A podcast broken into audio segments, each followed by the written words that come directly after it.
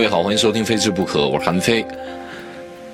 这两天北京天气持续变好，大家真的心情都变得豁然开朗了。呃，昨天呢，我觉得天气很好，但是北京的天气啊，这就非常的骗人。就天气好的时候，这个真的靠吹出来的，风特大，特冷，在冬天的时候，我就说那我去外头转一转吧。我就开着车瞎走，瞎走，瞎走，哎，走到了甘家口，我突然间就走不动道了。我几乎是每回到了甘家口附近，不论再忙，我都得留半个小时的时间在那刹一脚。真走不动道了，我得吃什么？我得吃甘家口大厦附近柴氏风味斋的牛肉面。您正在收听的是原创美食脱口秀《非吃不可》，谁听谁变瘦，谁转谁最美。主播韩非，不是韩非子。播出时间每周一、三、五晚餐六点钟，节假日除外。头一回吃柴氏风味斋的牛肉面呢，其实是零九年刚刚到北京，那时候刚来北漂，然后呢在电视台实习，实习的时候呢那个老前辈，然后那天就拍节目就带我们去了。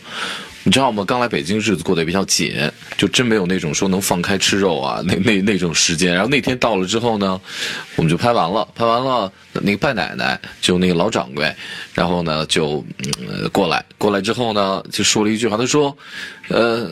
给给我们这个小孩给我烤一馒头，然后来一碗小碗牛肉。我我告诉你怎么吃啊，你就拿那馒头，然后就直接蘸那个那酱肉汤那汁儿，你就吃，香极了。我就按照那个吃啊，那牛肉真的是，它分两种啊，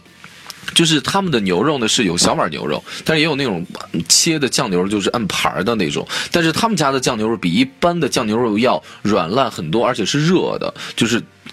在锅里面真真的是降足了火候。你说有什么特别之处？也没有什么特别之处，它就应该是酱牛肉的味儿。可是你在别的地方经常吃酱牛肉的时候呢，你觉得味道好像就是没有那么浓。一个是那个调料的味道过重，另外一个呢就是觉得不够软烂，呃，牛肉的味道变淡了。那他们家的这牛肉就是非常的好吃，嗯。你现在吃的时候，你会发现他们门口可以停车嘛？那个就很多很多人都开着特别豪华的车，然后过来吃一碗面，然后走人。他们家的面呢，就是你单点面。呃，我先说一下他们家的标配啊，就是一碗牛肉面，呃，一个小碗牛肉，再来一份焯菜，这是标配。然后他们家凉菜也很有特点，呃，包括他们家这个麻酱拌的蓑衣黄瓜，包括萝卜，呃，这个真的特别，麻酱给的特足，对，你就吃特过瘾那种。这个面呢，它就是用的是比较像我们为什么喜欢吃这个面？因为它像我们西北的饸饹面，就是特别特别的筋道，在碗里面泡很久之后也不会坨。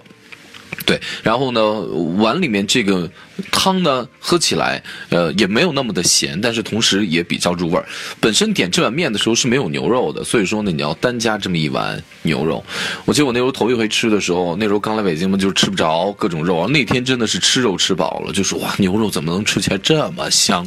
就那感觉。之后我几乎。每次都会保持这样的频率，就到了甘家口附近呢，我一定刹一脚，然后呢，在那儿吃一碗面再走。我记得后来有一次呢，我在美食地图一探到底的时候呢，我们又去拍摄，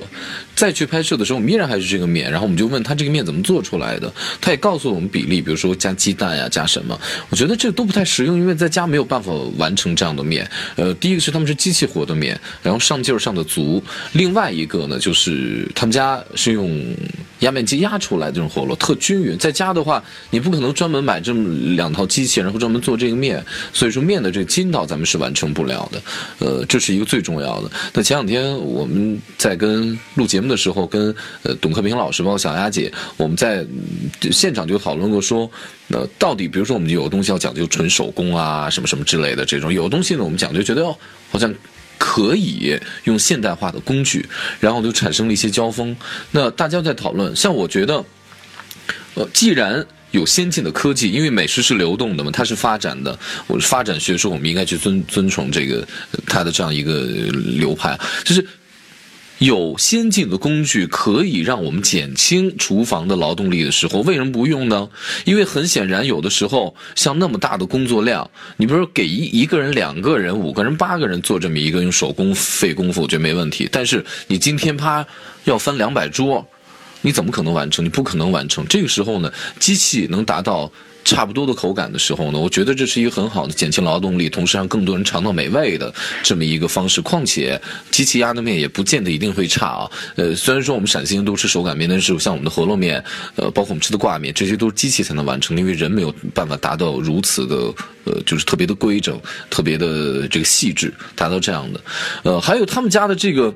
呃，牛肉呢是可以外卖带走的。呃，很多时候呢，你是可以要求带点汤。我会，我我我我也曾经带走过，就是我带带走牛肉，带点汤，然后回去呢，我随便下个面条，然后就拌着这汤，然后同时这牛肉你吃就是香极了。就是它软烂到什么程度，就是你甚至于拿筷子夹的时候啊，那个肉啪。就能分成两半儿我昨天把这个发到朋友圈之后呢，很多人都很有共鸣，尤其是一些老北京的孩子，他们告诉我说：“你还缺一样，缺什么？缺现炸的辣椒油，往上头那么一浇，就是这这碗面，基本上就齐活了。”